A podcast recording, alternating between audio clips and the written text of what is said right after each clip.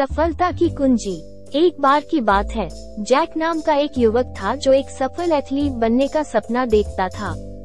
Jack के पास स्वाभाविक प्रतिभा तो थी, लेकिन उसमें कड़े अनुशासन और समर्पण की कमी थी। अपनी प्रतिभा के बावजूद, जैक अक्सर प्रैक्टिस पे नहीं जाता, व्यर्थ की आदतों में शामिल होता और एक सख्त प्रशिक्षण का पालन नहीं करता। उसके कोच ने उसे कई बार अनुशासन के महत्व के बारे में चेतावनी देने की कोशिश की लेकिन जैक ने हर बार अनसुना कर दिया। वो सोचता था कि उसकी स्वाभाविक प्रतिभा ही उसे सफल बनाने के लिए काफ़ी है। एक दिन जैक को एक राष्ट्रीय प्रतियोगिता में भाग लेने का अवसर मिला। वो जीतने और चैंपियन बनने का सपने लेकर प्रतियोगिता में पहुँचा।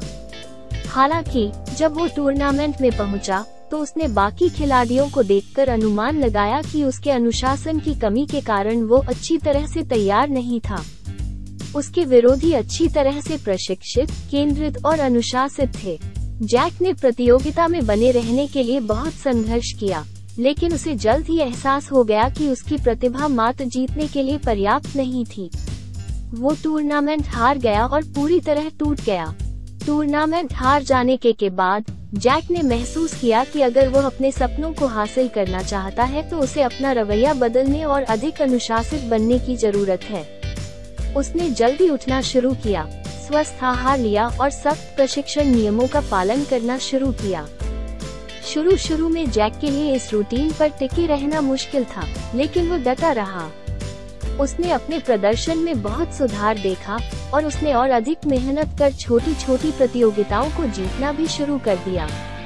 उसने महसूस किया कि अनुशासन केवल एक सख्त दिनचर्या का पालन ही नहीं, बल्कि चुनौतियों से उबरने और खुद को मानसिक रूप से और ज़्यादा सशक्त बनाना भी है।